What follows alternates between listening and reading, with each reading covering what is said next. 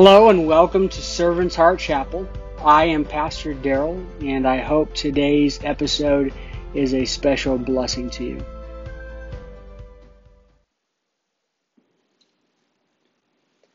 If you have your Bibles, you can turn to Romans chapter 5.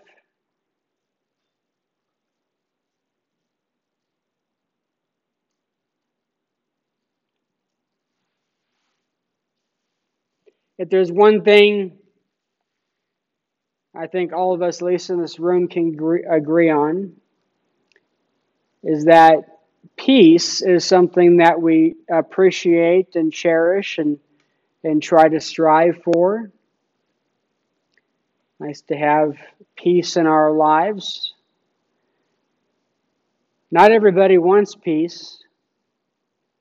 There are those who would rather have other things that they want and prefer more than peace wanting their way in something or uh, wanting money or power or pleasure. They want those things more than peace. Want want respect, uh, pride. They want those more than peace. But I think by and large, many people don't realize the things they want are actually getting away of something else that they want, and that's peace. They want both, but you can't have both. Uh, the lack of peace is apparent all around us, especially in this day and age. Everything going on overseas and in the U.S online, on social media, there is a clear lack of peace.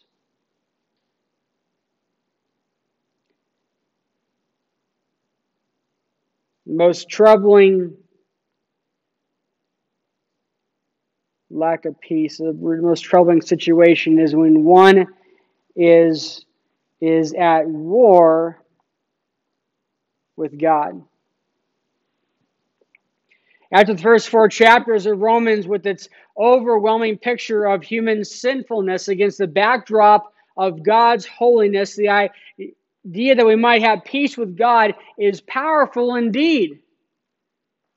And that's precisely what God offers to us. In our in this world, peace is hard to come by. We see the lack of peace right now among nations in the Middle East, everything going on in Africa and, the, and, and in the Middle East, such as Afghanistan. We see a lack of peace in our nation.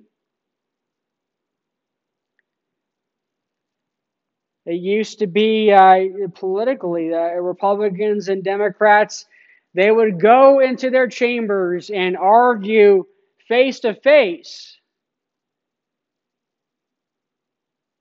while their wives are out shopping together, and then they would go have dinner together afterwards.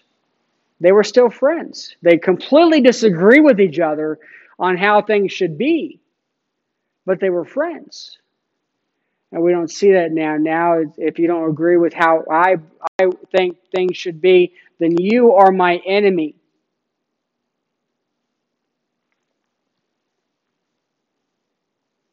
See like a peace in our cities. Riots are becoming more and more common. Like a peace online and social media, even area, even group, Facebook groups that I'm a part of that should have have zero conflict. I mean, they're not political at all. They're not discussion groups at all.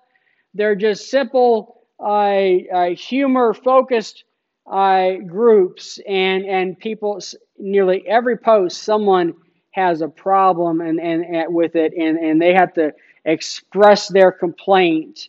And, and others have to join again against them and saying how, how dumb they are. And it goes back and forth. I've seen it, it's almost covered everything now. There's a lack of peace in our homes. Husbands and wives uh, fight against each other and, and, and, and say things they don't mean and do things they shouldn't and, and causing rifts and strains. And it's no surprise at all that we have the divorce rate we have, or even the non marriage rate we have. People are just saying, why bother being married?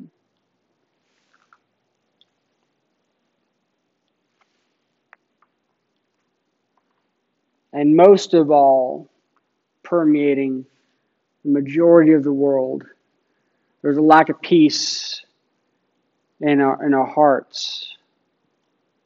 So many people, they lack peace, lack peace in their heart. There, there's constant turmoil. There's the bitterness and anger and grief and depression and and uh, unfor, you know the hatred towards others and and and concern about getting what's mine and what's rightfully mine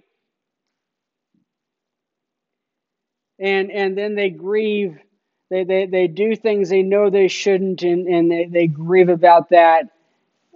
Why did i do that? Why? And and and and they concern some even some even cons- are concerned about you know where they stand with god. And they go to bed at night wondering is this it? Am i and this i'm not ready. I'm not ready for eternity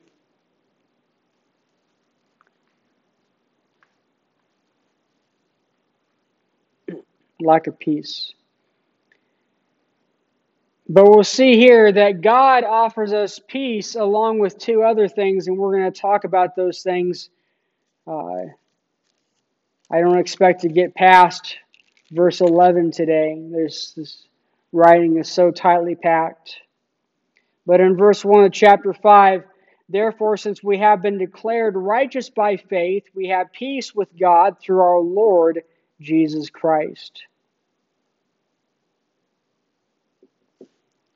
We have peace. Harry Ironside, who's written a number of wonderful books, and we might end up reading one of his books for Connection Group, uh, summarized a justified man or woman's peace here. He said, Peace, as used in Romans 5 1, is not a state of mind or heart. It's a prevailing condition between two who were once alienated. Sin has disturbed the relations of creator, excuse me, creator and creature. A breach has occurred that man could not mend. But peace has been made by the blood of Christ's cross. There's no longer a barrier. Peace with God is now the abiding state into which every believer enters. The sin question is settled.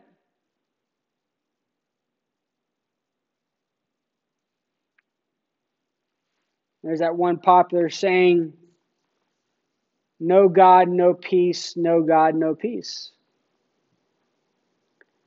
The first set of no's being N-O, the second set of no's being K-N-O-W. People try to find peace in all various things, from spiritualism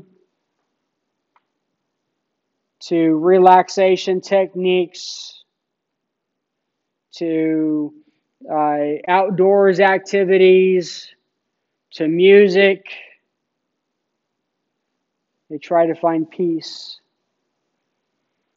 And without God, that, that peace is always fleeting and never, never at the level it is when you're in a right relationship with God. Faith in Jesus brings the most important source of comfort, strong fellowship with God. Nothing, nothing else brings the same level of peace.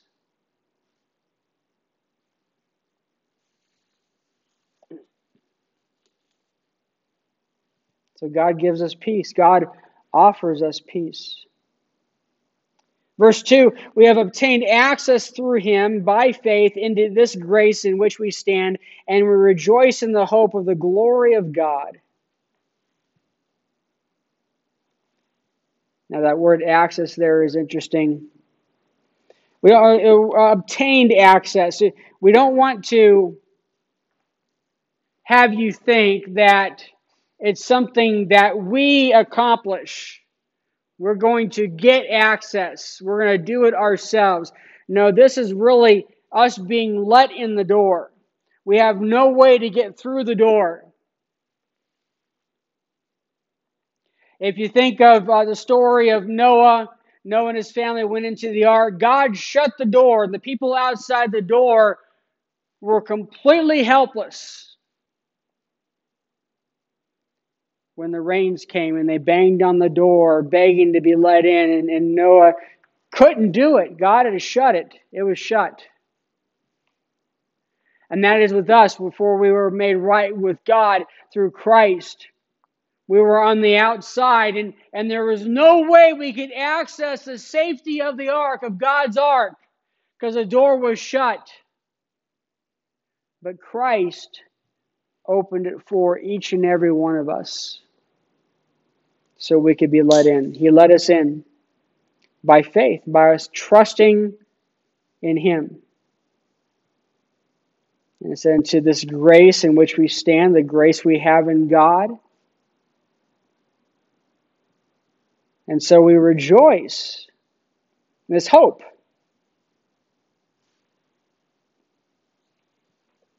Hope is the next thing that God offers us. Anybody who's down, who feels down, discouraged,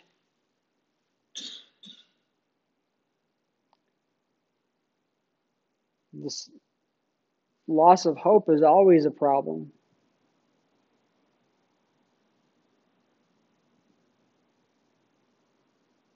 Can be no better hope than a future spent with God.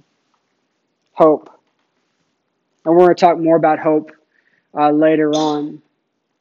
But in this case, we're talking about this hope in Christ. I love that hymn. Uh, My hope is built on nothing less than Jesus' blood and righteousness. I dare not trust the sweetest frame, but wholly lean on Jesus' name. On Christ, a solid rock I stand, all other ground is seeking sand.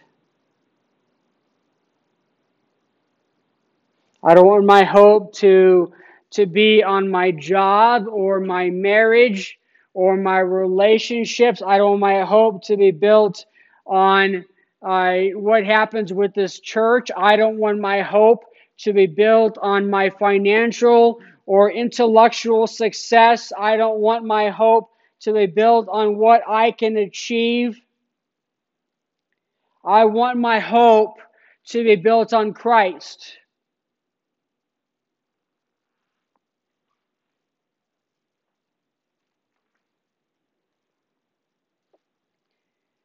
There's no doubt that we are in challenging times today, and it's not going to get any easier.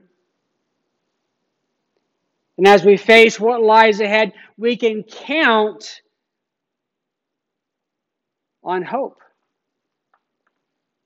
Hope in the God of, of all our tomorrows that provides us the optimism for the future and gives strength for today. And I'm going to talk more about exactly how and why that happens.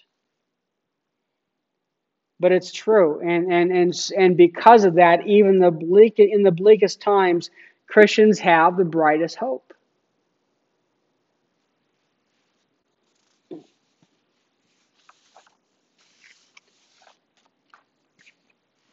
Verse 3. And not only that, but we also rejoice in our afflictions because we know that affliction produces endurance, endurance produ- produces proven character, and proven character produces hope.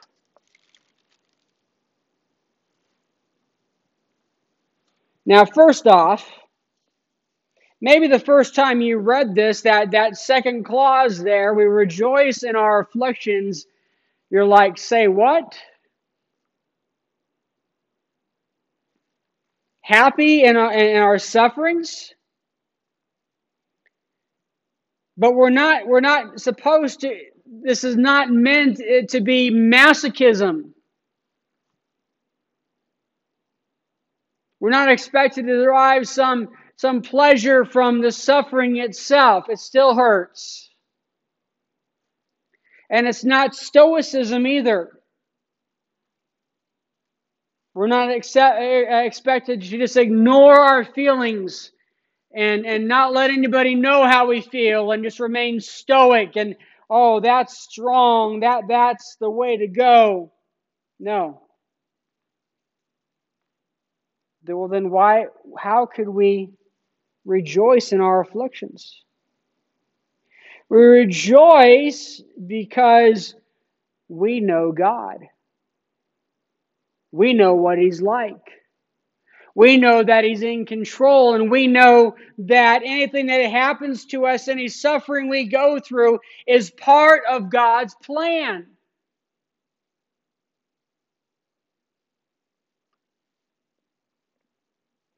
And that pain, there's a purpose to it. And there's there's a goal, there's an end point to it. When I was 10 years old, I, I cut my hand really bad. And I needed 13 stitches. And of course, uh, the doctor before the stitches had to inject the wound with a needle to deaden it, which was not fun. In fact, I told him this is not my idea of fun, which he got a chuckle out, out of. But that was very painful.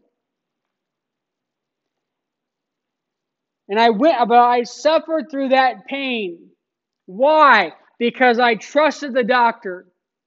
I knew the doctor had my best interest in mind and was working to, for healing. Without that pain, my hand most likely would not have healed correctly. May have even got an infection, have lost my hand or even my life.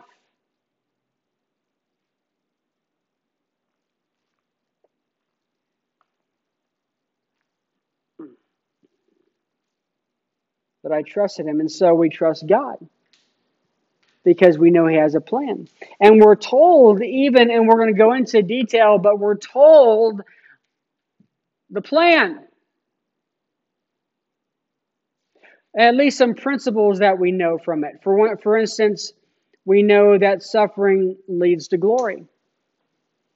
That's the path Jesus took to glory. That's the path we take to glory. Why exactly does that work? I don't really know.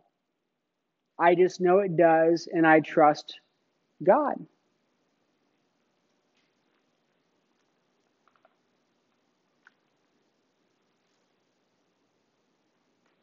It also develops our maturity, develops our character. And we'll talk more about that shortly. So we rejoice in our afflictions because we know that affliction produces endurance. You can't learn endurance without suffering.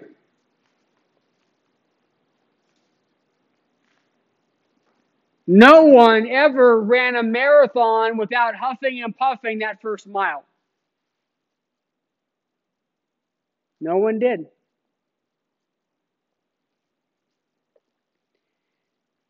That suffering. I'm gonna I'm gonna keep doing this. I, I run. I try to run half marathons. Haven't run one for a while. I guess last year I did a, a virtual one. Um,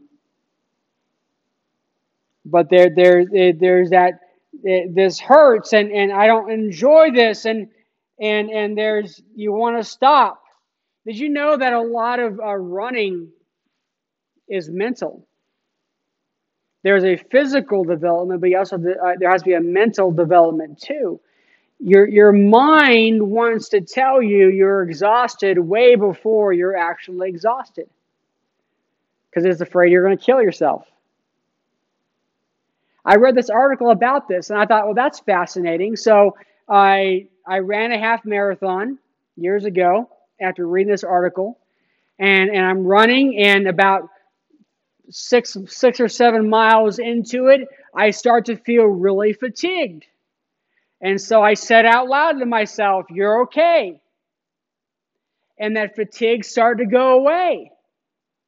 And so I ran for a little while longer and, and it came back again. And, and I said, You're okay. And it went away for a little while. And each time it went away, it came back a little bit sooner as the race wore on and and and and but I kept It's mental, and it's the same with the Christian life. Like, I can't handle this. I went through, you know, this year, one of the most difficult years of my life, and I was telling God, I, I don't know if I can do this. But I knew God can. And so I begged for his help, and he helped me through it.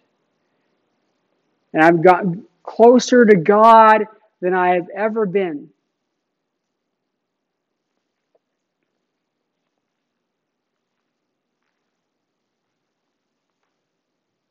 It produces endurance.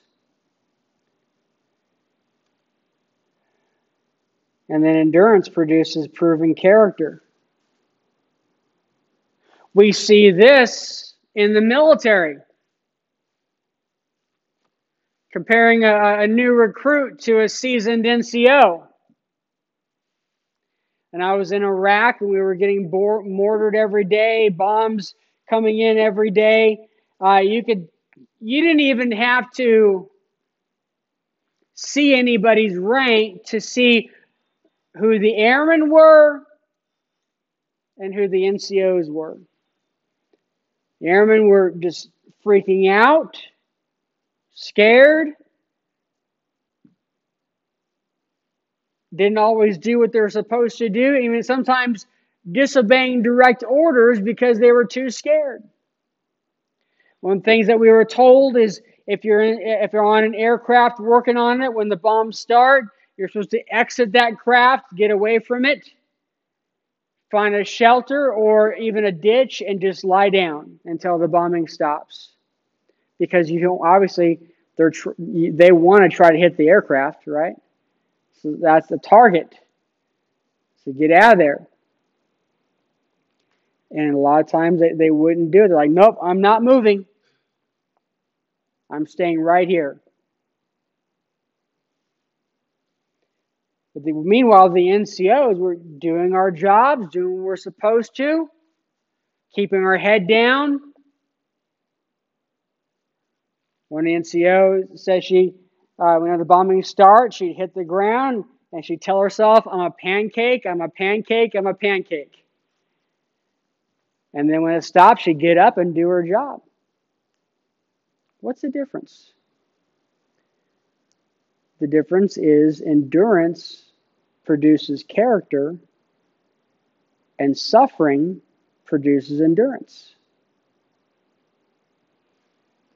They had to go through something for a while and learn from that and be able to and grow from it. And that's exactly what happens. So, what happens in the military and many other areas in life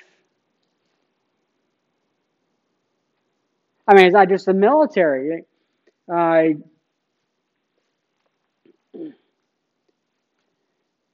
compare uh, uh, a guy who's been a cowboy for 30 years to a guy that just paid for some time to work on a dude ranch, some uh, accountant. There's going to be a difference there, huh?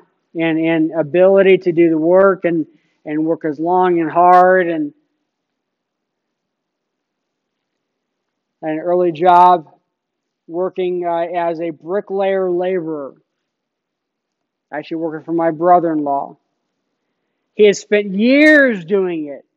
Very strong hands. For a long time, I thought he was just trying to be a jerk when he would shake my hands because it would just hurt when he shook your hand but he just had really strong hands from years and years of lifting and handling brick and mortar and all that stuff and really and and so I began working for him and it about killed me. I go home every night, missing missing our first married, go home every night, just completely wore out. And and I was wore out honestly by lunchtime. But I just had to keep making keep going, keep going. Why? Because I hadn't been conditioned. I wasn't hadn't developed. And, and, and but if I'd stuck with it, if I had stuck with it, I would have gotten stronger and, and developed and been able to do it. And that's what happens in the Christian life. All right, enough analogies of that. We got to move on. So, endurance for, uh, produces proven character. Proven character produces hope. How does that happen? Well, as we walk with God, our trust in Him and His promises increase. He realizes, okay, God is trustworthy. I do have something to hope for. It's tough now, but it's going to get better. From fall of 1990, 1986 uh, to spring of 1988, those that was the worst time in my entire life.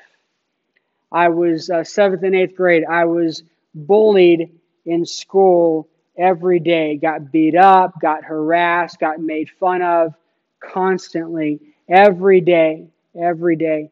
Uh, it, I don't have it as bad as, you know, thank God there wasn't social media then because I got a reprieve when I came home in the evenings and on the weekends and, and part during the summer. Uh, but it was, and after the first year of that, so by the fall of 87, I was just really discouraged. And around that same time, a new TV show came out called Star Trek The Next Generation. And so I started watching this show.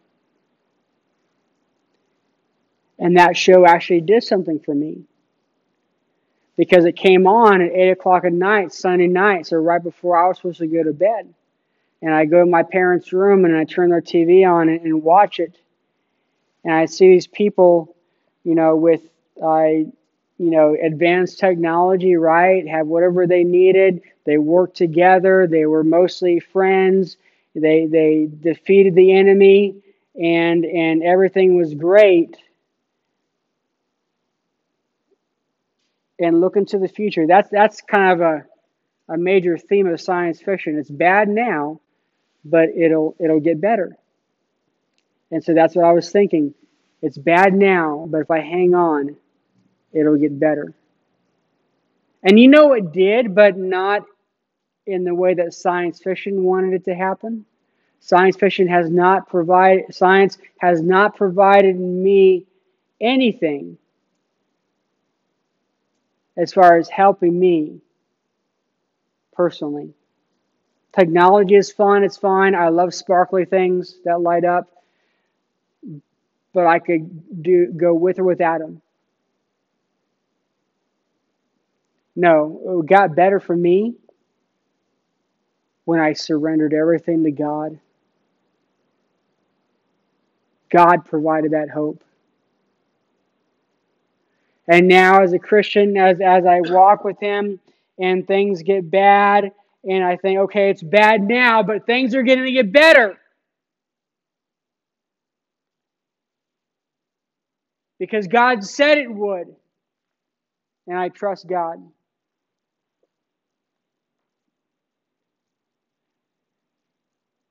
Let's look at verse 5 here. This hope will not disappoint us because God's love has been poured out in our hearts through the Holy Spirit who was given to us. You know, it's proof that God loves us, right? He gave us His Spirit. He wants what's best for us. He Verse 6 But For while we're still helpless at the appointed moment, Christ died for the ungodly. Remember, ungodly means enemy of God, against God. That's where we're all at. And Christ died for us. Verse 7 For rarely will someone die for a just person, though for a good person, perhaps someone might even dare to die. We see that on occasion. Person would even dare, even risk dying for somebody else in those situations, those people are honored. It's something special, isn't it? This year, we're remembering 20 years ago when when uh, we had the attack in 9 11. And I got to thinking about Flight 93. I'd like to go see that memorial someday. Because here you had a group of people that discover that their plane may be used to hurt others and they need to take over the plane back over in order to keep that from happening. And so they discussed it. They voted on it. They read the 23rd Psalm and they prayed.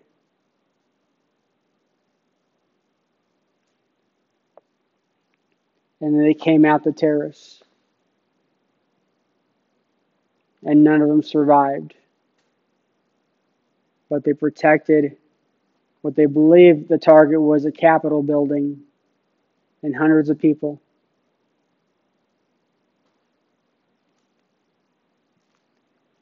And now, and every year we honor them.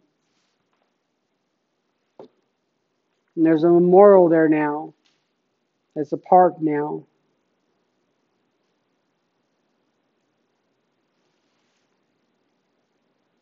Someone even dared to die, and we honor that. But Jesus did die for us.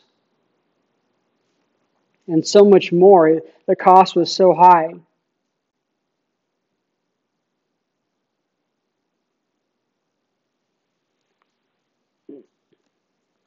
Verse 8 But God proves his own love for us in that while we were yet sinners, Christ died for us.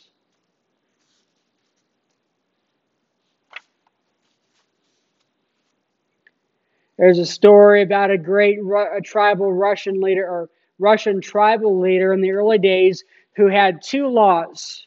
The first was that all the tribe were to love their parents, and the second was that they were not to steal. This man's leadership and these laws made his tribe the greatest in all of Russia. Now, one day they discovered that someone was stealing. This angered the leader greatly, and he brought all the people together. He said, Let the thief come forward and receive 10 lashes for his crime. No one came, and he upped the ante to 20 lashes, then 30, then 40. He stopped there, for he knew that it would take a strong man to survive 40 lashes with the whip. The crowd dispersed, and the leader sent his men to find the thief. When a, within a week they brought the thief to him, and the leader gasped, for the thief was his own mother. The guards were wagering among themselves as to what this great and wise leader would do. Would he keep his word, obey his second law, and, and whip his mother, or would he obey the first law, love his mother, let, mother, let her go free, thus disgracing the laws he sought to enforce. If the crime went unpunished, surely everyone would steal. The leader gathered the tribe together. They brought his mother forward and bared her frail back. Aha, for the people. He's going to whip her. Then, just before the whip, Master brought the whip to bear. The leader strode over to his mother tearing his shirt off as he went and draped himself over her frail body, taking the 40 lashes himself.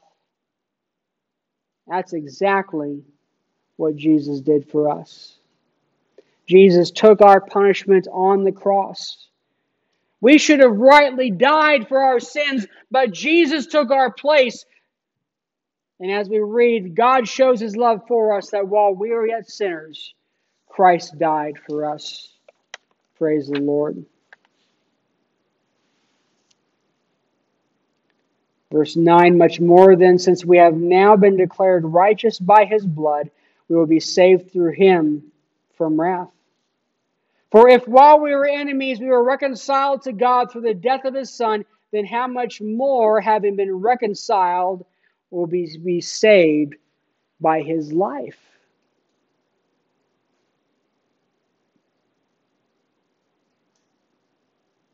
By Christ's resurrection. And verse 11, and not only that, but we also rejoice in God through our Lord Jesus. We have now received this reconciliation through him.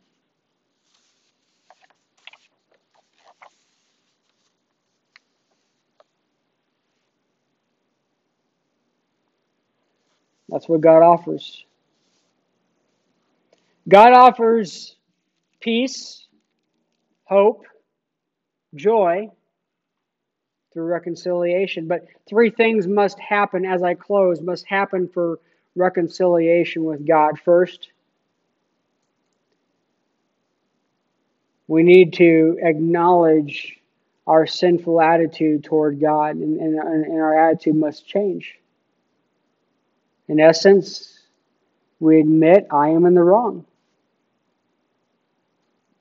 The second, God is God has acted in Christ to accomplish reconciliation so that with our sins no longer counted against us, believers no longer have a basis for counting God as an enemy.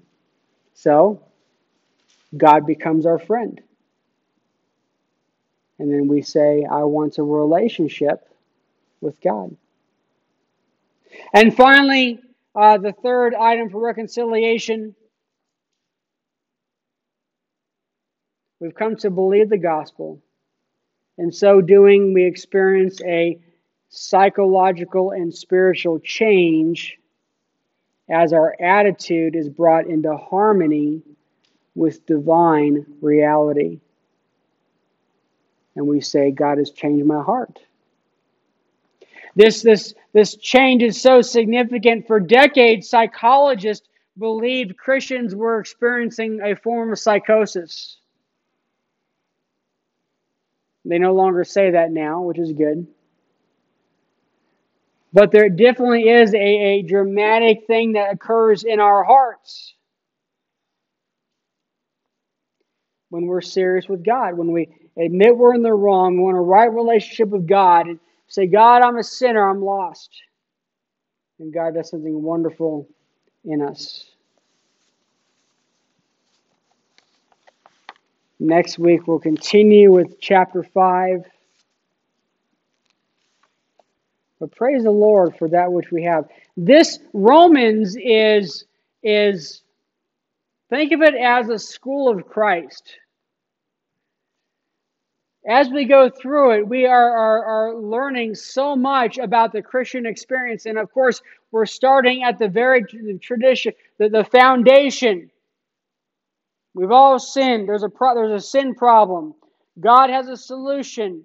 What happens in that solution? What needs to happen? What are the repercussions of it? That's what we're talking about now. And we're going to go on because the Christian experience doesn't end there. A lot of people think it does.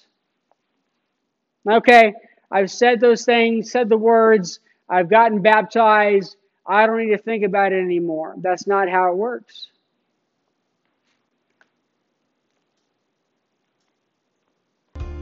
May the Lord That's all for today. We certainly hope it was a blessing to you. If you'd like to reach out to us, you can email us at servantsheartchapel at gmail.com. If you'd like to learn more about our church, you can go to servantsheartchapel.org. Have a wonderful day.